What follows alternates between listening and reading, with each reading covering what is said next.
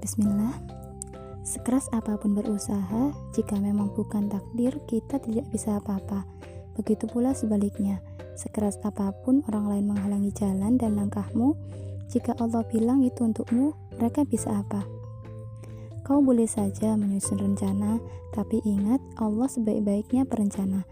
Mungkin mereka tak bisa kau cegah untuk berupaya merusak apa-apa yang sudah kau tuliskan untuk menjadi nyata. Tapi kau tak boleh lupa, Allah punya kendali di atas segalanya. Jika suatu hari apa-apa yang sudah kau tuliskan menjadi nyata, itu karena Allah menyetujui kebaikan yang ada pada harapan yang kau tuliskan. Tetapi jika harapanmu tak menjadi nyata, itu karena Allah sedang menyelamatkanmu dari ketidakbaikan dalam harapan yang kau tuliskan. Tak perlu kecewa, kau hanya cukup percaya saja bahwa Allah punya rencana yang lebih baik dari yang kita duga. Sekuat apa pun kau berusaha, jika tidak digariskan untukmu, tidak akan pernah untukmu.